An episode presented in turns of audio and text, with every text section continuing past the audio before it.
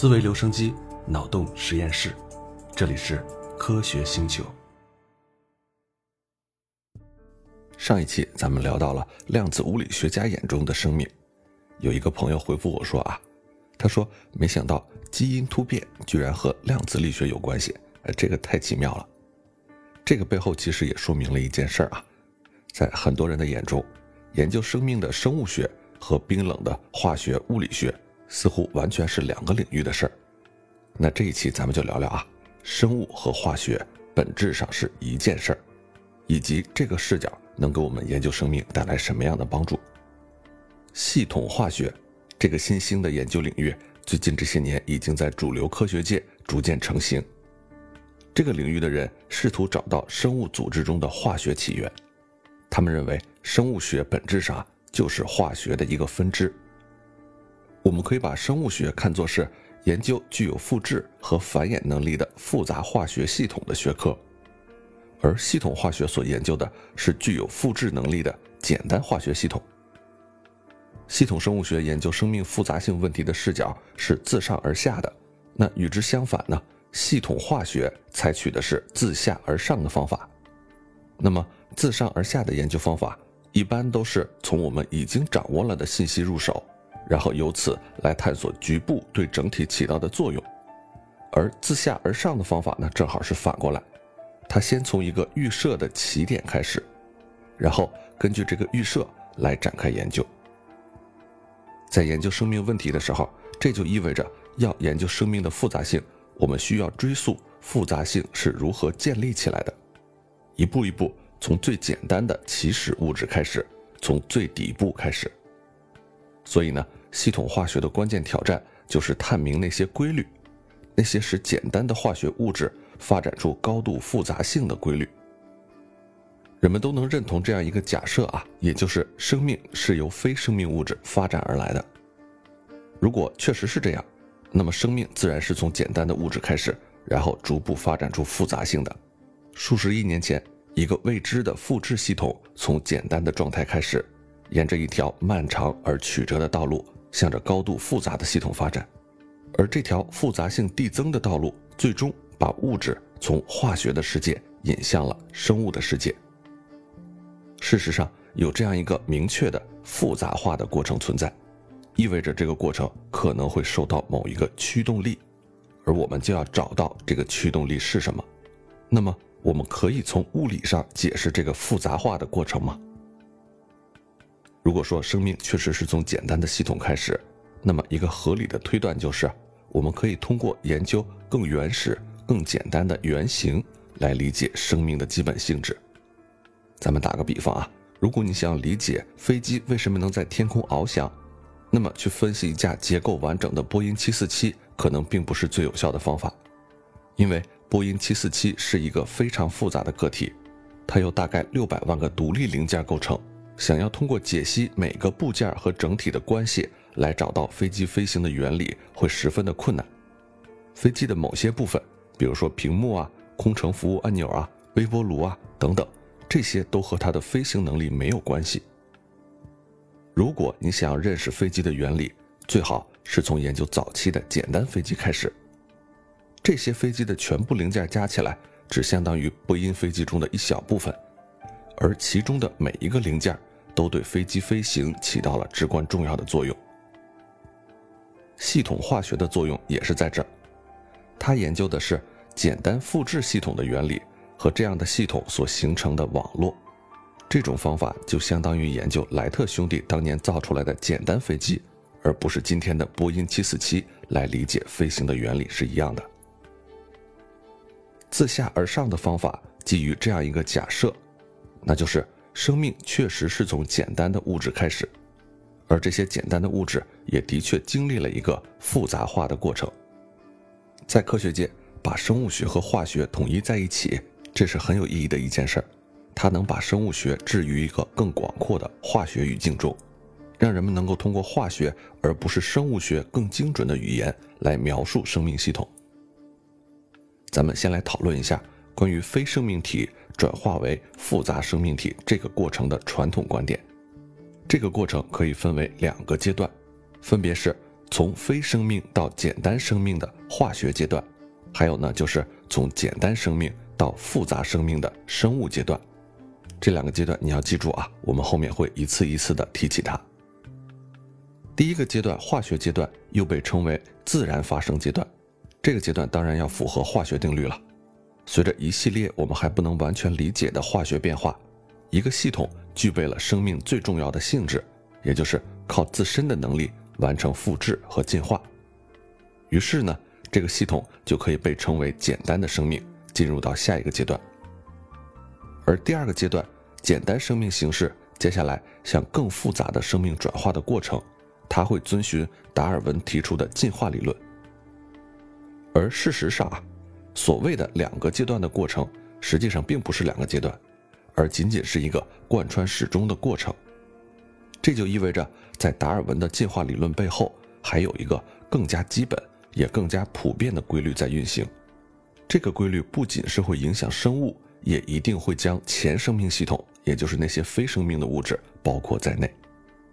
那么，为什么我们以前要把非生命到复杂生命分为两个阶段呢？说的直白一点，答案就是因为我们无知，我们只知道这个过程中一个阶段的机制，而不知道另外一个阶段的机制，所以二者之间形成了清晰的分界线，这也就自然导致了两者间的割裂。不过，无知可不是一个有用的分类理由。这就有点像我们把所有当前科学无法解释的现象都归类为非科学现象是一样的啊。让非生命体成为简单生命体的化学过程和紧随其后的生物过程，从化学的角度而言，应该是同一个过程。实际上，这一点正是系统化学最近的研究呈现出来的结果。我们之前聊过，索尔施皮格尔曼在二十世纪六十年代开展的 RNA 分子复制实验。这个实验非常重要，他发现分子复制实际上是可以在试管中进行的化学反应，而不是必须存在于精确调控的细胞环境中。在反应发生了一段时间之后，起始的长链 RNA 分子会进化为比较短的 RNA 链，比较短的 RNA 链的复制速度比长链的 RNA 分子更快，所以长链的分子会逐渐消失。所以呢，在生物界中被称为自然选择的法则，在化学世界中也同样存在。复制、变异、选择和进化，这个与生物学界息息相关的因果序列，实际上在化学层面也同样清晰可见。化学和生物学之间还存在着更深层次的关系，比如说啊，生态学是生物学的一个分支，尽管这个学科更加宏观。看上去呢，也似乎和化学没什么关系，但是这二者之间的关联其实非常的密切。举个例子，竞争排斥原理是一个关键的生态学法则，它指出完全的竞争者是不存在的。这个规律是说啊，两个占有同一生态位，也就是两个物种竞争同一种资源，并且互相不存在杂交关系的物种是不可以共存的。二者中更能适应这个生态位的物种将会把另一个物种推向灭亡，而反过来，如果两个物种赖以生存的资源不一样，那么它们就有可能共存。达尔文的雀鸟就是这个生态学规律的经典表现。一八三五年的时候，达尔文在加拉帕戈斯群岛上考察，他发现岛上有各种各样的雀鸟，它们有不同的形体、不同的大小、不同的喙的形状。这些不同的雀鸟全都来自于一个共同的祖先。它们在经历了长时间的进化之后，可以更高效地利用环境中的资源。进化的结果是，有一种雀鸟叫做地雀，发展出了十分坚硬的喙，这样它们就能用喙击破坚果和种子；而另外一种雀鸟树雀，则发展出了非常尖锐的喙，这样的喙更适于捕捉昆虫。这些独特的雀鸟可以共存的关键就在于它们赖以生存的资源不一样，这个就是竞争排斥原理的一个范例啊。这个关键的生物原则也同样适用于化学领域。咱们先说最简单的情况，当两种不同的 RNA 分子，我们可以把它们称为 RNA 一和 RNA 二，它们两个所处的环境中具有某种底物，能够让它们复制和进化，但是呢，不足以让它们共存。如果 RNA 一在底物的作用下复制的效率更高，那么结果就是 RNA 二不会维持在较少的比例，而是会彻底的消失。这个化学反应结果完全符合生物学里面竞争排斥原理的预测。不过呢，这没有什么稀奇的，更不寻常的现象在下面。如果两种 RNA 分子可以在五种不同的底物，而不是一种底物的条件下复制进化，那么这两种 RNA 分子将会以一种出人意料的方式共存。刚开始的时候，两种 RNA 分子为了复制自己，将会不同程度的利用这五种底物。不过一段时间之后，每种 RNA 都进化出了针对某种底物把它复制效率最大化的能力。RNA 一进化出了利用五种底物中的一种来最大化复制效率的能力，而 RNA 二则进化出了利用另外一种物质来最大化它复制效率的能力。最终的结果呢，就是这两种 RNA 分子可以共存，它们吃的东西不一样了。分子复制因子模仿生物行为的发现证明了。达尔文的雀鸟不过是重复了数亿年前某种分子的行为而已。复杂性很明显是从相对简单的状态开始，复杂性持续增长，最后变得更加复杂。在大约四十亿年前出现的最简单生命形式是一些简单的细胞和原生质体，它们不具备细胞核和细胞器。但是在经过了大约二十亿年的进化之后，真核细胞出现了。这些细胞中产生了细胞核和细胞器。大概在六亿年前，生物发生了进一步复杂化的进化过程，多细胞的有机体，包括植物和动物出现了。似乎进化过程有一个很明确的特点，就是生物朝着复杂性递增的趋势发展。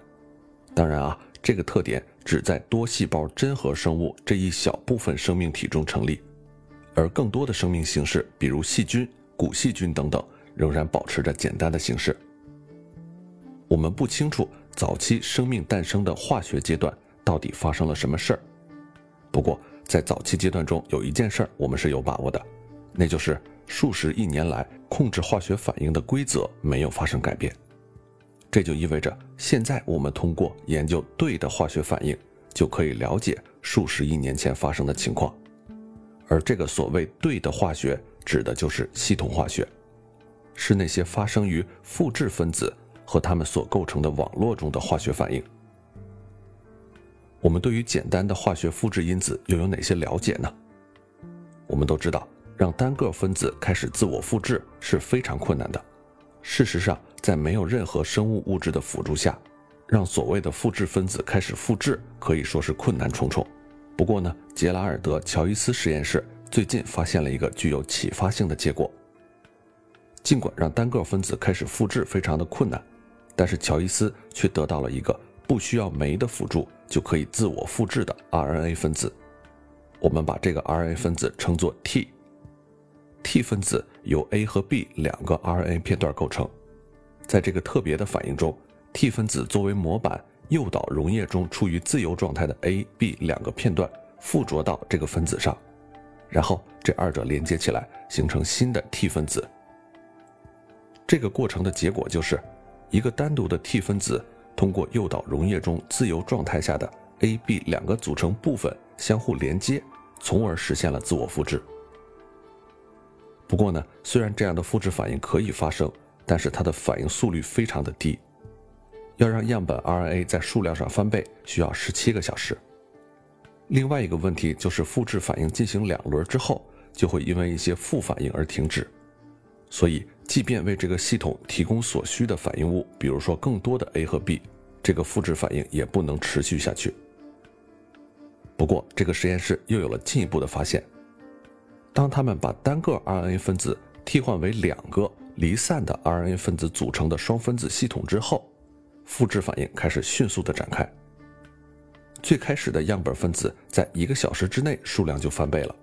而且只要继续提供反应物。这个复制反应就能一直进行下去。为什么会这样呢？为什么会出现这样的差异呢？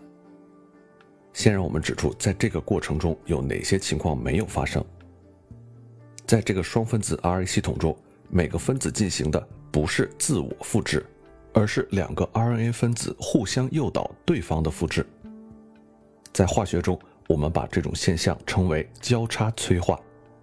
每个 RNA 分子催化另一个 RNA 分子的形成。系统中的各个组成部分并不是逐个的分别进行复制，而是系统作为一个整体在自我复制。这二者之间的区别非常重要。整体复制是生物学中的常态，细胞复制的时候就会这样。细胞作为一个整体形成自身的拷贝，而不是细胞内每个成分都进行自我复制。这个发现说明了，简单的复制系统只能低效率实现的事儿，复杂的系统却能够更高效的完成。合作带来的是双赢的结果，这为化学与生物之间的紧密联系提供了又一个例证。分子的复杂化过程可以提高系统的复制能力。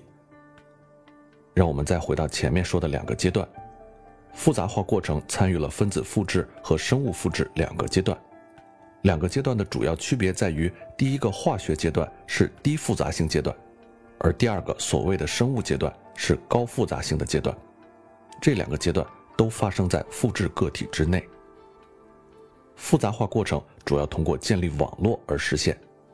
这个复杂化过程就是推动简单化学复制因子转化为更加复杂的生物复制因子的机制。如果我们承认复杂化是一个关键的进化过程，那么我们可以得到一个非常重要的结论：以往公认的进化因果顺序需要重新修正。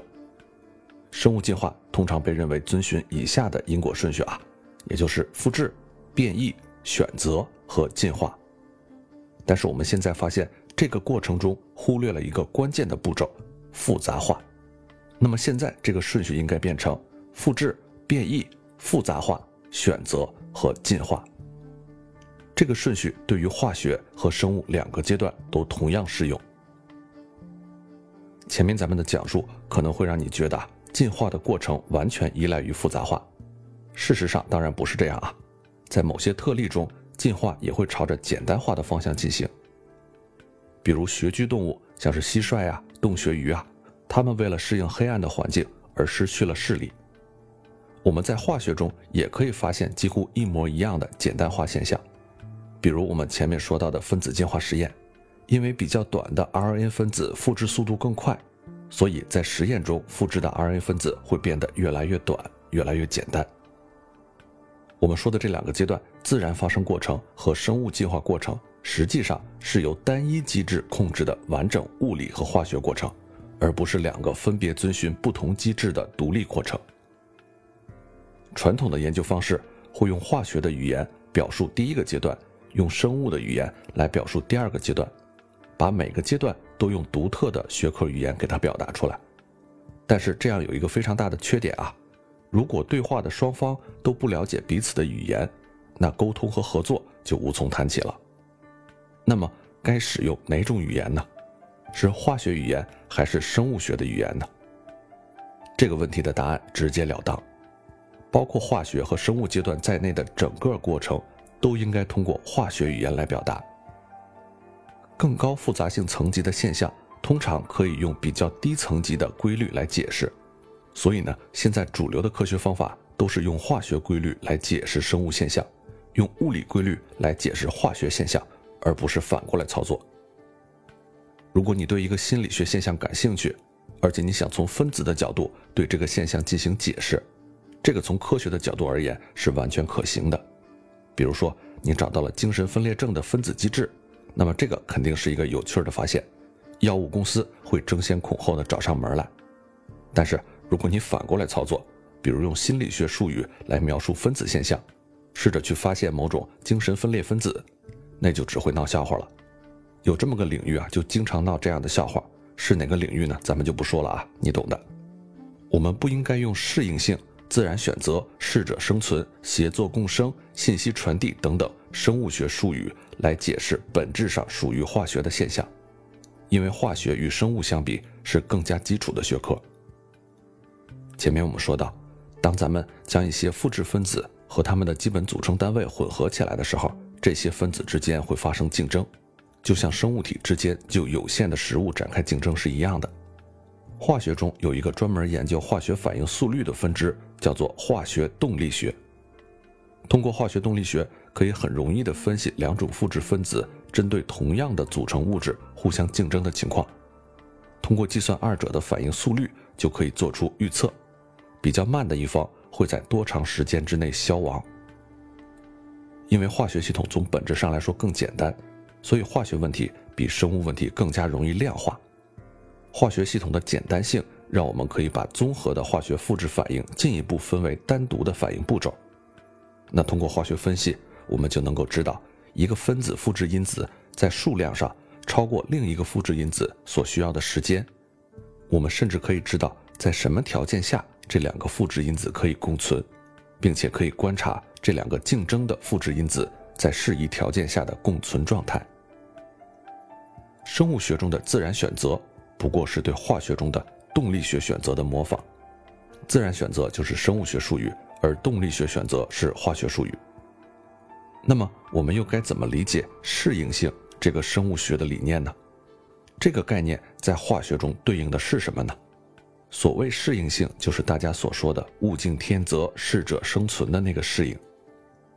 根据达尔文的说法，适应性就是生存和繁殖的能力，而进化过程的终极目标就是把这种能力最大化。不过，这个由达尔文提出的概念完全是定性的描述，所以呢，后来人们在尝试把这个概念量化的时候，遇到了非常多的麻烦。一个复制系统的根本特性就是它的动态动力学稳定性。这种稳定性不同于传统的热力学稳定性，它的性质主要体现为复制系统在一段时间之内维持自身状态的能力。当我们将一个生物体归为适应的类型，我们的意思是。这个生物体是稳定的，这里的稳定指的是保持不变。不过需要注意，这种稳定性只适用于描述群体，而不是群体中的个体。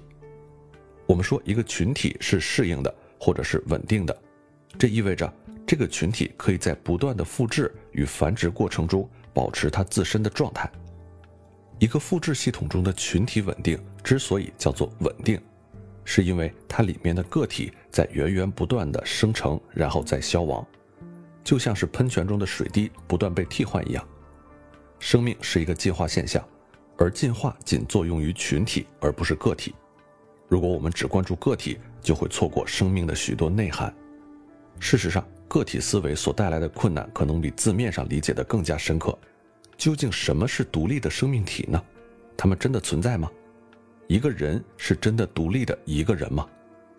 我们知道啊，如果去掉人体内大量的微生物，他连一分钟都活不下去。不过这个展开之后又是一个大话题啊，我们以后找机会再聊。群体思维对于正确理解复制因子的动态过程非常的重要。这个理论由诺贝尔奖得主、德国著名的化学家曼弗雷德·艾根提出来。当一个复制分子，比如说某一个特定序列的 RNA 分子，不断进行复制。那么，在复制中偶然出现的错误将会导致 RNA 变异体的形成。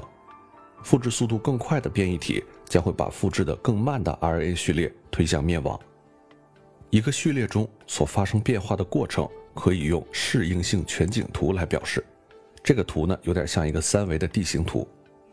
在这幅三维图中，横轴代表着由变异引起的序列变化，而纵轴代表着一个特定序列的适应性程度。纵轴的值越大，就表示适应性越强，所以这个适应性全景图就像是三维地形图一样啊。图中会有山峰和山谷，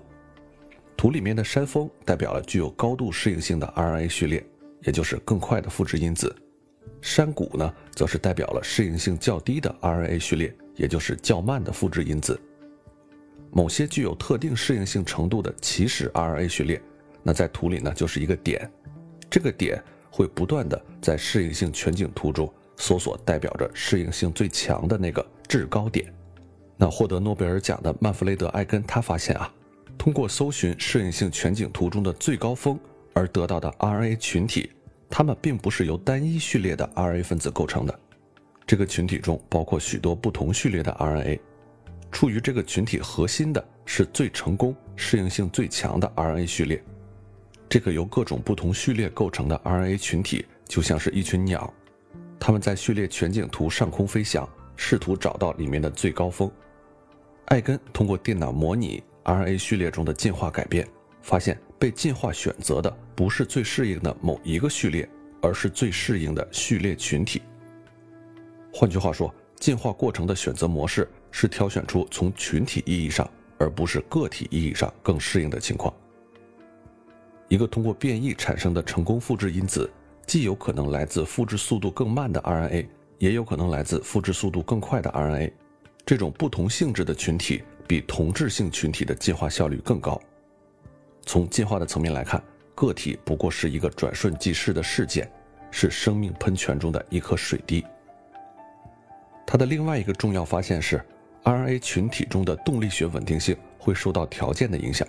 稳定程度取决于反应中存在的特定物质。举个例子啊，一个水池里面的细菌群体是高度稳定的，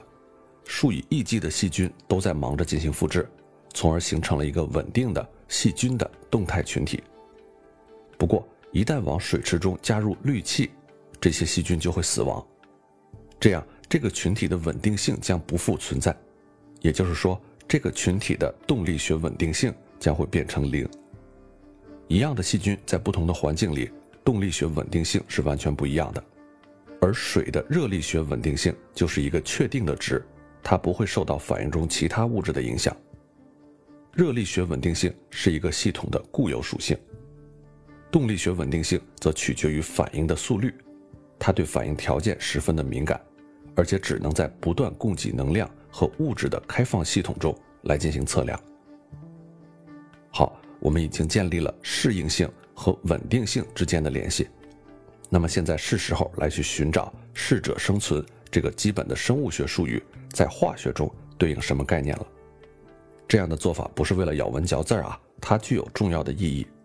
因为这个生物学术语与化学概念之间的联系会帮助我们找到从非生命到生命。以及从简单生命到复杂生命这两个过程中，背后那个共通的驱动力，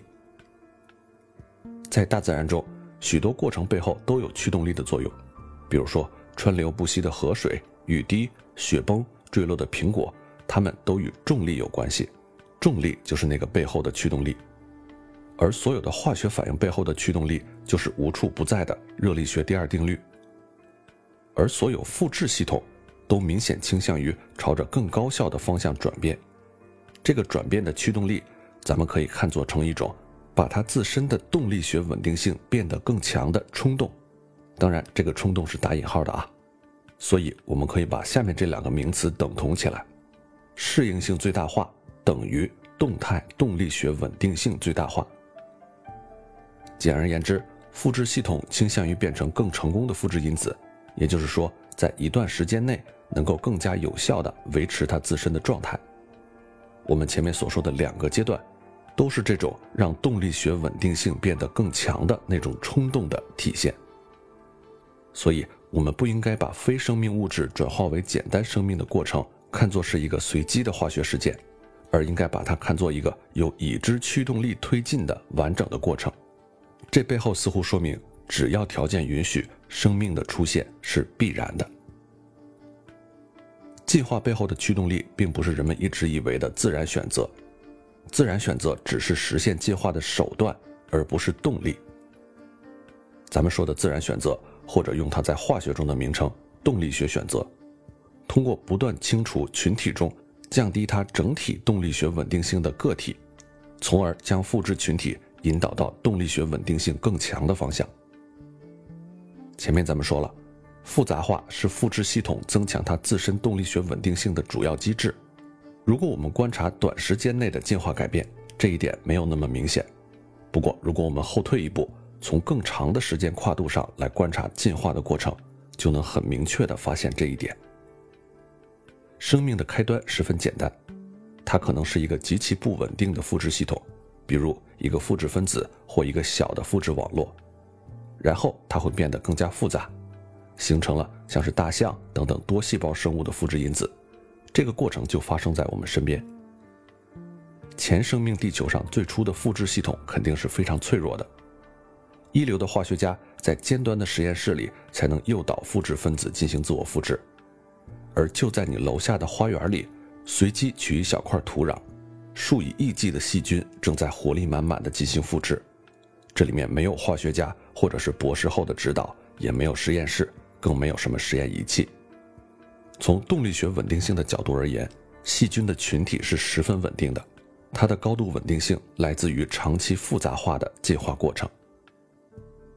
通过逐步的进行复杂化，最初脆弱而非常不稳定的复制系统发展成了高度稳定、复杂的复制体，也就是细菌、细胞等等。我们目前还不知道，可能永远也不知道最初的复制系统是什么，或者说这个系统最初是怎样发展成了稳定的生命形式。这些历史信息都被笼罩在了时间的迷雾之中。不过，拉杰尔德·乔伊斯在实验中发现。双分子 RNA 系统的复制效率要高过任何单分子的 RNA，这个结果已经清楚地展现出通往复杂生物系统第一步的本质。我们可以猜测，进化的开端是一些复制体的出现，这些复制体的复制结果常常是不完美的。一旦这个分子开始了自我复制，无论复制是限于它自身，还是发生在一个小的网络范围内。这个分子都会朝着增强它自身稳定性的方向发展，因为所有复制体都具有这样的冲动。现在来到了进化过程的第二步，分子开始复制之后，伴随着复制的过程，偶尔还会出现变异的现象，这导致了一个多样的复制因子群体的形成。再接下来到了复杂化这一步，任何一个分子复制体一旦形成，它将倾向于与其他的物质相互作用。进而可能形成更复杂的复制因子。重要的是，复杂化的步骤是从最开始的分子层面就发生了，而不是到了生物阶段才发生。最后就是自然选择的步骤。一旦一个具有多样性的复制系统群体建立了起来，那么动态选择将会改变这个群体中各种复制因子的比例，从而增强群体中动力学的稳定性。我们在化学层面。重新讲述的这个不断复制、变异、复杂化和选择的循环所造成的结果，就是进化。这样的翻译能够帮助我们直接把生物置于物理化学的世界中。正如在常规的化学世界里，一切物理和化学系统的动力都是朝着更稳定的状态发展，在复制的世界里，系统的动力也是朝着稳定的状态发展，只不过。适用于复制系统的稳定性是动态的动力学的稳定性。从这个意义上而言，物质世界可以被划分为两个平行世界，一个是常规的化学世界，另外一个是复制的世界。我们同时生活在这两个独立的化学世界中，这两个世界分别被不同的稳定性所控制，所以也展现出了两种不同的化学性质。其中那种属于复制世界的化学。也就被称作为生物学了。站在这样的视角，我们才能深入理解那些曾经困扰着薛定谔的问题，也就是远离平衡态的系统是如何自发产生的。确实，没有物理或者化学系统可以做出违背热力学第二定律的改变。但是如果复制系统得到了一个获得能量的系统，那就可以鱼与熊掌兼得了。当复制系统产生了获得能量的机制，就能在朝着增强动力学稳定性方向发展的同时，也能满足热力学第二定律的严格要求，哪怕这二者的要求经常是互相矛盾的。最新的研究理论证明，一个复制分子通过某些意外的变异产生了捕获能量的能力，比如说一个复制分子可以捕获光能，那么在原始的光合作用中。这一点就已经足够战胜其他不具有这个能力的复制分子，并将那些分子推向灭亡。最重要的是，即便那些具有能量捕获功能的复制分子，它们的复制速率比其他普通的分子要慢，这一点也依然成立。说的更通俗一点，具有能量获取能力的复制因子可以让它自身摆脱热力学第二定律的束缚。正如汽车的引擎使得它可以摆脱地面的摩擦力是一样的道理。一个通过变异而具有了能量获取功能的复制系统，从动力学的角度来说变得更加稳定了，所以这样的系统也可以在选择的过程中占据优势。事实上，不具有代谢功能，也就是处于能量底端的复制因子，一旦产生了获取能量的能力，那么这一刻，我们就可以把它视作为生命的开端。